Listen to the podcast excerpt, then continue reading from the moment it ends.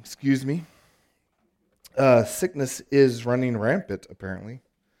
And so I got something going on. I don't know what it is. But we'll get this through together. Get through this together. Let's go to the Lord in prayer. Dear Father, thank you so much for this time when we can gather as your body, when we can gather and praise your holy name. Lord, we pray for this service as we open up your word, that you bring it alive to our minds and bring it home into our hearts so that we know it and we live it. Lord, I pray for this time as we look at the birth of your Son here, the God-man, God incarnate in the flesh, that we can remember that this is the salvation story for all of us, and that we can remember why we celebrate this season. Lord, we pray all these things in Jesus' name. Amen. So we're going to start a series today as we lead up to Christmas called Behold Your God. This is a cry from the Bible. It actually is a cry from Isaiah chapter 40. Isaiah spends this chapter developing and showing how great God is. And right in the middle of that, he says, Behold your God. Look at his greatness. Look how powerful he is. Look what he has done for you already. And that's the same cry for the Christmas season. Behold your God. As we remember the Son taking on flesh and stepping down into the world, we say that same cry, Behold your God. It's funny when you read the Bible, depending on the translation, you see again and again this word behold start to pop out. This word behold is translated from, in the Hebrew, the word kazah, and it's kind of a fun name, word kazah, and in Greek eidu, and you know it can be translated as a simple look, but when you look at it context, it always seems to go a little deeper than that. It's really this idea of beholding is calling us to people to pay attention to what is about to be said, to perceive what is about to be communicated, to notice or discern, to pay close attention, to examine or to behold what someone's about to do. And we know there's a difference between beholding and merely looking. You might look at a light bulb, but you behold a sunset. You might look at a website, but you behold a piece of work of art. You might look at a friend's face, but you behold your love. Beholding goes deeper than just merely looking. It is this idea that we are meditating, marinating, examining, savoring something when we behold it. And so it's no coincidence that when we come to the narratives of celebrating the birth of Christ, again and again, we're told to behold. Look at this. Pay close attention to what is happening. Examine it. See what is happening. And so for these next 3 weeks, as we are leading to Christmas, we'll be looking at the act of beholding in the narratives leading to Christmas. And today we're starting in Matthew 1, verse 18. So here are your Bibles. You can turn to Matthew chapter 1. If not, it's going to be on the screen. And it says this, starting in Matthew 1, chapter 18. It says, Now the birth of Jesus Christ took place in this way. When his mother Mary had been betrothed to Joseph, before they came together, she was found to be with child from the Holy Spirit. And her husband Joseph, being a just man and unwilling to put her to shame, resolved to divorce her quietly. But as he considered these things, behold, an angel of the Lord appeared to him in a dream, saying, Joseph, son of David, do not fear to take Mary as your wife, for that which is conceived in her is from the Holy Spirit.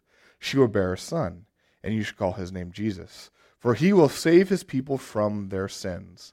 All this took place to fulfill what the Lord has spoken by the prophet. Behold, the virgin shall conceive and bear a son, and they shall call his name Emmanuel, which means God with us. When Joseph woke from sleep, he did as the angel of the Lord commanded him. He He took his wife, but knew her not until she had given birth to a son, and he called his name Jesus. That's the story of Christmas. It's a story that we should celebrate on Christmas. But we lived in a very fast-paced society that seems to always just maybe get a little faster.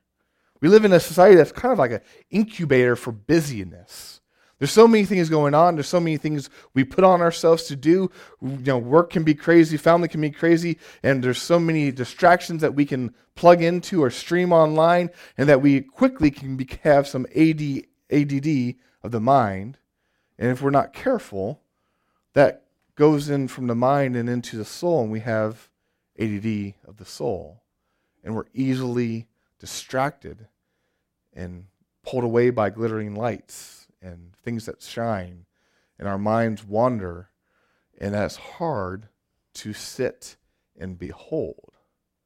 It's funny, during Christmas time, when we're supposed to be celebrating the birth of our Savior, it seems like it even gets worse. You got to worry about completing your shopping list. You got to worry about all the parties that are planned or that you have to plan. You got family coming in, or maybe you're visiting family, and it seems to be going nonstop. And yet this time, Christmas is a time we invite you all to slow and behold. Take a breath. Look at who Jesus is and behold your God. And also we recognize that Christmas time could be a time that's not as joyful for you as it could be, that you might be experiencing grief, or at this season of time, it could be one where depression hits seems maybe more acutely. And whatever you're struggling with, the answer is the same, is that you take a breath and you behold your God.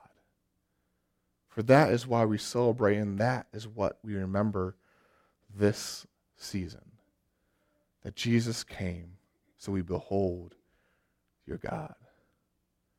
And when we read in Matthew 1, 18 through 25, we see the account from Joseph's perspective as he receives a word from the angel that, hey, believe Mary, she truly is pregnant with the Son of God. And in this, the angel is pushing forward his explanation. The gospel writer of Matthew makes it very clear that we should believe this because it's to fulfill the scriptures. And so to sum up, I would say, when we behold the Lord, how do we do that? We behold the Word. That's how we behold your God. That's how we know God, is that we behold the Word. And that's really what Matthew 1 is driving us to. Behold the Word. Draw attention to the promise that Jesus that is found throughout Scripture, that this is God's plan from the beginning to when he is born, that he has laid it out for us to look, and that if we look at the scriptures in the Old Testament, we see this is the truth, that Jesus was promised, and he's coming to fulfill what God had spoken. That's the focus of Matthew's account. And so we remember that today. Behold the Word. That's the message that we receive from Matthew, as he tells us Joseph's side of the story. Well, what is Joseph's story here? We've read this account probably countless times if you grew up in church. If you have been around the church during Christmas season, this is read many times. But put yourself in Joseph's shoes and see yourself in his story. He's going about his own life according to his own plans, and yet they're not quite what God has planned. Isn't that the story of probably most of our lives? He's got this girl. He's betrothed to her. In the Jewish society, this is a legally binding agreement that they're almost married, the betrothed. And then she comes and tells them a story. An angel came and told me, I'm going to be pregnant, and it's from God. Nowhere in the Bible do we have that conversation recorded when Mary told Joseph. All we have is Joseph going about his business is all of a sudden realizes my betrothed is with child and it ain't mine. And so he does what he thinks is right, is he's going to quietly divorce her. It says he's a just man, and he actually can take that several ways. You can say he's a just man, so he does it quietly. He doesn't want to bring shame on her. He doesn't want to involve the law, the Jewish law, and the customs with this. He's going to do it quietly. Or you can say he's a just man, meaning that he follows the law, and by the law, he had to divorce her. For that was not how it operated in their society. Either way, he decides to do it quietly. And as he's contemplating these things, an angel visits him in a dream and basically says, Joseph, she's telling the truth. Listen to her. Don't fear taking her as your wife, for what she has said is true, and she will bear a son, and you're to name him Jesus. And so he does what the angel told him to do. But it's interesting, the gospel writer, at the end of this dream, where Joseph receives this command to not be afraid and take her as his wife, the gospel writer of Matthew says, this took place to fulfill what the Lord had spoken by the prophet. That the gospel writer connecting this event with the scriptures says, this is fulfilling the scriptures. And that same phrase, that this took place to fulfill what the Lord spoke by the prophet, or this took place to fulfill the words of the prophet, are used 10 times in Matthew. There's this common theme in Matthew that's setting up this fact that Jesus fulfills the law and the prophets. That what is spoken in the Old Testament is fulfilled and comes to fruition through Jesus Christ, and that he brings it together, that he truly is the promised one, that he's the Messiah that the Jewish people have been waiting for. It's actually a major theme, not just in Matthew, but through the whole Gospels. I love how at the end of the Gospel of Luke, when Jesus has resurrected and he's walking with some of his disciples that don't recognize him to the road to Emmaus, and how it says that he begins with Moses and the prophets, and he interprets to them in all the scripture the things concerning himself. That again and again we see this theme that Jesus fulfills the Old Testament. He fulfills the law that he was promised. There's signs that point to him, and he completes them and fulfills them, and it points directly to him. That Jesus is to fulfill what the word spoke about this Messiah. There's a funny thing about when you look at fulfilling these prophecies. Some of them, you could think someone went and tried to fulfill them, that they sought to do it. And some you just can't do on your own. Like the fact that where he was born, or who his parents were, or the lineage he comes from. And people have taken the prophecies of Jesus and they try to look at the mathematical probability of one person fulfilling them. And they say, well, there's hundreds of prophecies about Jesus. Well, let's not do hundreds. Let's just take 8. Let's just take 8 prophecies about Jesus. What is the probability, the mathematical probability, that one man would fulfill just 8 of these? Well, some really smart people that like numbers came up to the probability of one person doing this being 1 and 1 to the 10 to 17th power. That's 1 out of 1 with 17 zeros behind it. That's a big number. I don't even know how to say that number. And to put it more in perspective, they say, well, it's like if you filled the state of Texas with silver dollar coins 2 feet deep, and then marked one special one, and just kind of threw it somewhere in there that no one knew it was, and then you blindfolded someone, and they, on their first time, picked up that specially marked coin, that's the probability of just one person fulfilling 8 prophecies of Jesus. But yet, he fulfills the hundreds of prophecies that point to him as being the Messiah.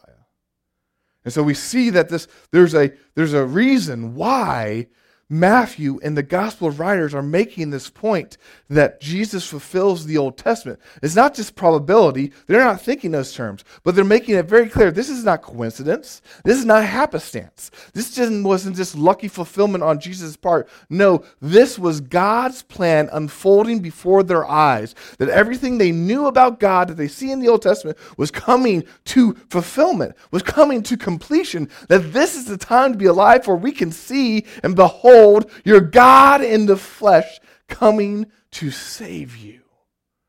And so they see, and so the Matthew and the gospel writers are making that really clear to us. Behold your God by beholding the word and knowing that he was to come. And Matthew, by beholding the word, he points back to one specific prophecy, Isaiah 7:14. This is the prophecy that is quoted. This is to fulfill what was spoken by the Lord through the prophet, that the virgin will have a son, and he'll be called Emmanuel, God with us. This is a quotation from Isaiah 7:14. And we see it so often at Christmas time, don't we? We see it and we know it, and we almost equate it with Christmas, and we kind of just take it in that context. But have you guys ever read Isaiah 7:14 and following and all around there? If I read that by myself, I would not think that's talking about Jesus. Now, we like things really clear-cut. We would love the heading in our Bible that says, this is talking about the Christ, pay attention. But when we read it, we're like, wow, I don't understand what's going on in Isaiah.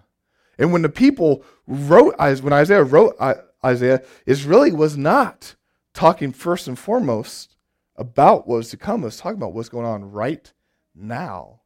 And when we read Isaiah 7, we come into a situation where King Ahaz from Judah is being reassured by the prophet that the promise of the Lord is going to happen. This promise that the king Ahaz of Judah is going to defeat the northern enemies that are coming down to him. And Isaiah says, actually, as a sign to show you this is true, a child will be born. And so when they think about the context there, the most logical explanation of who this child is in fact Isaiah's own son, who was named, Maher-Shalal-Hash-Baz. Lovely name. Which means quick to plunder, swift to the spoil. That for the people at that time, they were concerned this prophecy came fulfilled in this child. But yet they knew something was off, for not all of the things came true.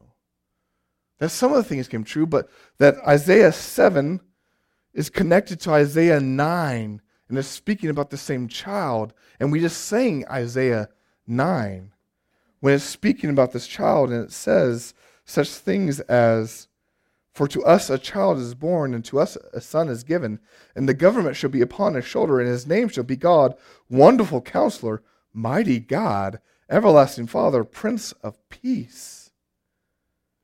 Well, that's not talking about any normal child, even born of a prophet. And so what we got here is this concept of a double fulfillment, that during their time, that this child born to Isaiah was assigned to King Ahaz, that the promise of the Lord was going to be true, but the ultimate fulfillment comes in Jesus when he truly is Wonderful Counselor, Mighty God, Prince of Peace, that this is a fulfillment of this prophecy, that there was a son promise that kind of fulfilled the promise of God then, but the ultimate fulfillment, the complete fulfillment, comes when Jesus Christ is born, the Son of God, to save mankind and be Mighty God in the flesh, to be the Wonderful Counselor that we need, to be the Prince of Peace that we long for. And so we see this fulfillment in Isaiah 7:14. We see the fulfillment of Isaiah 9 and following, that this is the true one we've been waiting for, Jesus Christ born for us. And we know that when we behold the word and see that truth. And the fact is that the whole Old Testament foreshadows Christ. You guys know what foreshadowing is. You probably learned that in like 11th grade lit. It's this concept that in literature, maybe in movies, there's things that are put there that kind of are hints, signs, warnings, kind of pointing to what's going to happen. And that the whole Old Testament has these things embedded in them that point to the coming of our Messiah. For instance, not to point to our coming Messiah, but for foreshadowing, I love the show Law and Order. If you guys have not seen Law and Order, you're missing out. The original. I'm a purist in that fashion. I spent most of my, well, that sounds horrible, most of my college career sitting on the couch watching reruns of Law and Order and Saved by the Bell. And but Law and Order is great. You know, it's great. Why? Because they are great at foreshadowing. Because in the first frames, you kind of like, oh, they probably did it. And there's hints, there's these clues that on well-written episodes point to things that are happening, that this is going to be the outcome. That's foreshadowing. And then in the same way, when we read the Old Testament, there's these clues, there's these signs, there's these motifs, these themes, these words that keep on reoccurring that serve to point to the fact that there's an ultimate fulfillment of this promise coming, and it's Jesus Christ. And that when you look at the Old Testament, you see again and again that the promised child is a recurring theme. It started way back in the beginning in Genesis chapter 3, verse 15, when there's a promise given that there's going to be an offspring of this woman who's going to conquer and crush the head of the serpent. And again, we see a promised child to Abraham that he's going to have descendants, and it's going to come through this promise, the descendant, even though he's old. And again, we see there's a promised child given to Rachel. There's promised children given to Hannah. There's promised children, again and again, given to the people of the Bible. And it's this theme that's recurring and playing over again and again, pointing to the ultimate promised child who's going to come for us all, Jesus Christ, the God-man, the second person of the Trinity, born in the flesh. That history is important to the gospel writers because they're looking back and they're saying, this Jesus was not born in a vacuum. This Jesus was not born just in the Roman world, but this Jesus fulfills all the Jewish expectations of the Messiah, the Christ. Which is why Matthew starts with a genealogy, listing where Jesus came from. You guys know the genealogy of Matthew? The part you probably looked at and skimmed over and didn't really read? Because it consisted of a lot of names that you don't want to say. I get you. But it's there for a reason. It's there for a reason. Why? To prove who Jesus is and that he is the fulfillment of this promised child. It's to prove that Jesus is a son of Abraham. He's Jewish. The promise that was given to Abraham in Genesis chapter 12 is being fulfilled ultimately right here in Christ. That's through Jesus that Abraham becomes a blessing to all the nations of the world. And it points back and says he's a son of David. He's from the lineage of David. Why is that important? Because David was promised that there would be a son born from his lineage that would rule on his throne forever. And so Jesus now fulfills that promise. He is the Davidic king who's going to rule forever on David's throne. And so that's to prove a point that all this history, all of these people, all of these names we can't pronounce, they're there for a reason, to point to the truth that all of the Old Testament foreshadows and points to Christ. And we know that when we behold the Word. For through beholding the Word, we get to behold our God and see him for who he is. And looking at this prophecy and this passage in Isaiah, we see the greatest promise of the Christmas season and what they label Jesus, that he will be called Emmanuel, which means God with us. That is the greatest promise, for that is what we all long for. For humanity, you and me and all of us, were created to have a relationship with God, to walk with God, to talk with God, to be with God. But ever since Adam and Eve took a bite of the forbidden fruit, that was broken.